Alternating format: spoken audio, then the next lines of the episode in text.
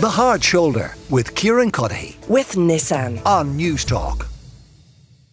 We're going to stick to actually music for the moment because uh, the Féile was on over the weekend in Belfast. The Wolfe Tones headlined uh, the final night.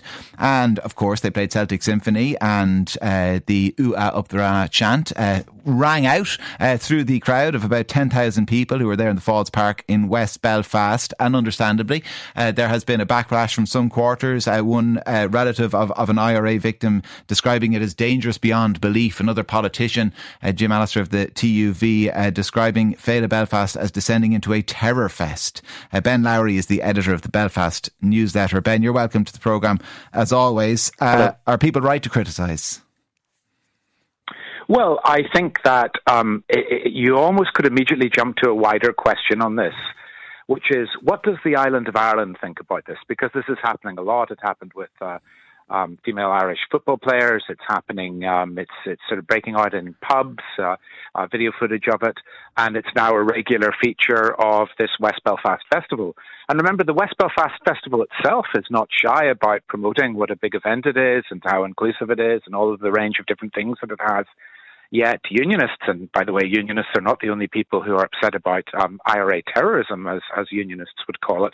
Unionists are seeing that every year this uh, um, big festival ends in a, in a huge concert in which there is a celebration of this chantua up the Ra. And I think that is this what nationalist Ireland is thinking is okay? Is nationalist Ireland already, not 50 years from now or 100 years from now, when the provisional IRA campaign is way in the past, is it already thinking that the IRA campaign was right? So this is a big question about when we're hearing about a new Ireland and relations and the future, and unionists are being encouraged all the time to get into a talk about a new Ireland. Is the new Ireland that it's more pro the provisional IRA than the Ireland that lived through it and rejected it in the ballot box. So, do you think this is part of it or indicative of of a a revision of history or, or a softening of attitudes to to those outrages? Well, I, I think it is a massive softening of attitudes, particularly when you see polling that looks into what young people think. Now, obviously, I'm going to, I edit a unionist newspaper. I'm going to have a different view on this to very many people listening to this. But what I would say, those of us, and, and we at the newsletter spent a lot of try, time trying to look into legacy. We think that the IRA campaign is being rapidly sanitized, and we think that the British security forces are being rapidly demonized in order retrospectively to justify IRA terrorism.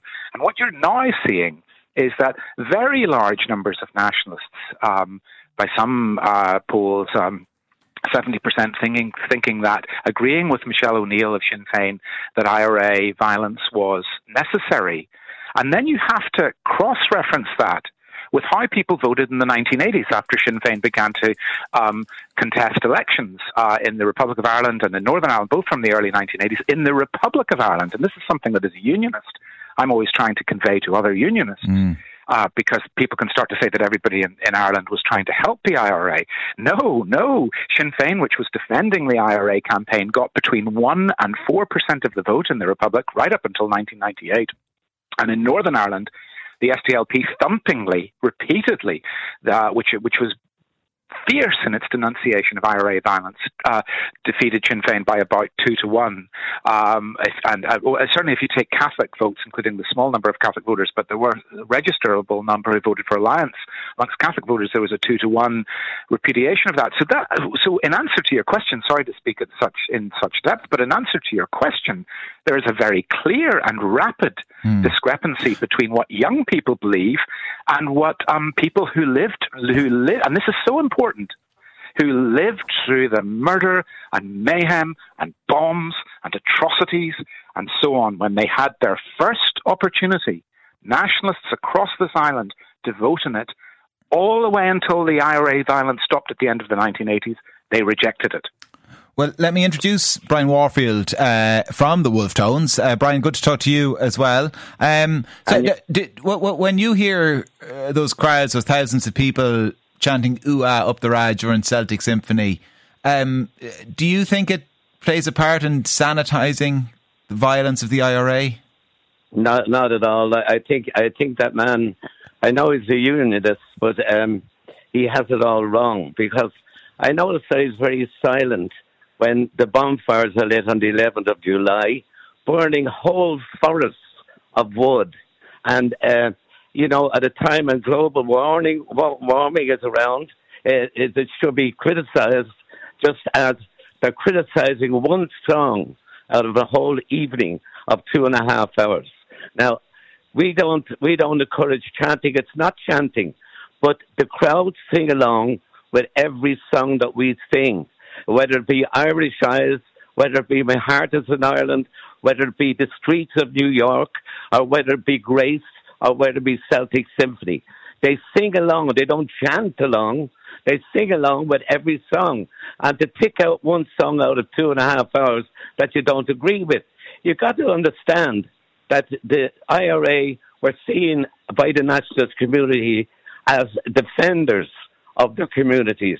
When unionist violence was burning people out of streets in Bombay Street, when refugees were running south because they had no peace in their own country, uh, when they were being discriminated, gerrymandered in every way, and it was very great silence about that. It took a long time for unionists or the people to understand that it was wrong and totally wrong to discriminate against their fellow, fellow citizens. So I think that man has it all wrong. I know he comes from a unionist perspective, so he has his own ideas, and it's all one sided. I don't see another side of it. I don't see any hope from the unionist community that they're going to come back.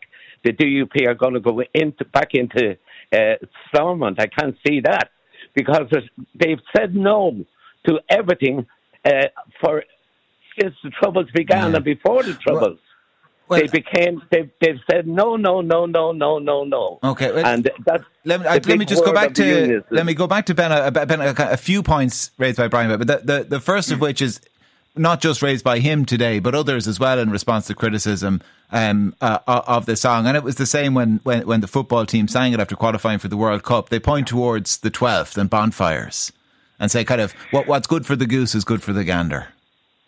I think that that I, well, the first thing I'd say is is in response to the point that um, uh, you know singing and there's people chanting and so on. Yes, is it the worst thing that could happen? Of course, it isn't. It's not as bad as if there was uh, disorder or, or all sorts of things. But what's different about this is that it is the casual bringing in of the idea that the um, that the IRA was necessary. And the reason that I didn't start in my long bit at the beginning by saying what unionists think about this I focused on what nationalists did across the island. I'm not talking about people who are 20 or even 30 age now, let alone 12 year olds. I'm not talking about people who mm. didn't remember it. I'm talking about, we're not going to agree in the past. I don't think Northern Ireland is as bad as that. Did loyalists and unionists do things wrong? Of course they did. Terrible things wrong. But the people who, on behalf of whom the violence was purporting to be carried out didn't want it.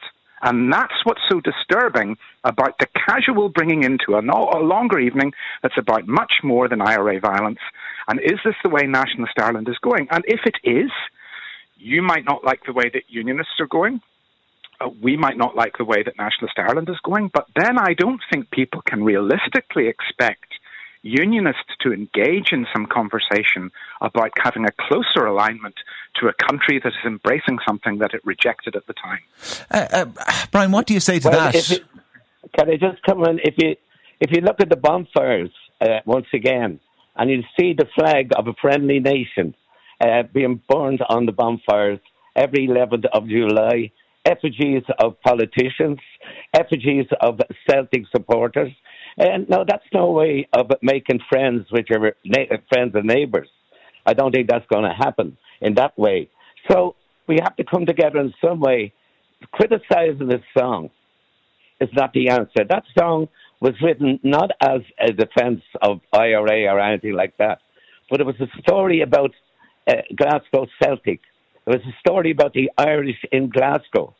And as I went through that city of Glasgow, I'm looking at the graffiti on the wall, and I see it all Celtic, the magic up the Celts, up the Celts, mm. and I see underneath it who are up the ra. Now, if they felt they need uh, to support the IRA and the long struggle in Ireland for any kind of uh, civil rights or freedom, um, they have supported Ireland in every every uh, decade, going back to 1798. Yeah, and uh, right up through all the all the wars and everything else.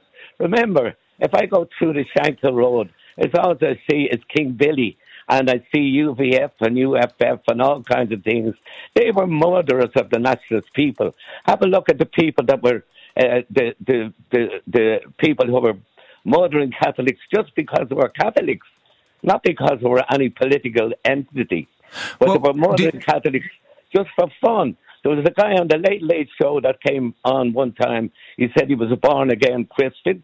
He came on the Late Late criticizing the Wolfe Tones, going back to Gay Byrne's time. And he said he saw Jesus at the end of the bed. And when he saw Jesus at the end of the bed, he stopped killing Catholics. I, now, yeah, you know, uh, you, we could go back a long time and go over old ground, but you can't criticize that song.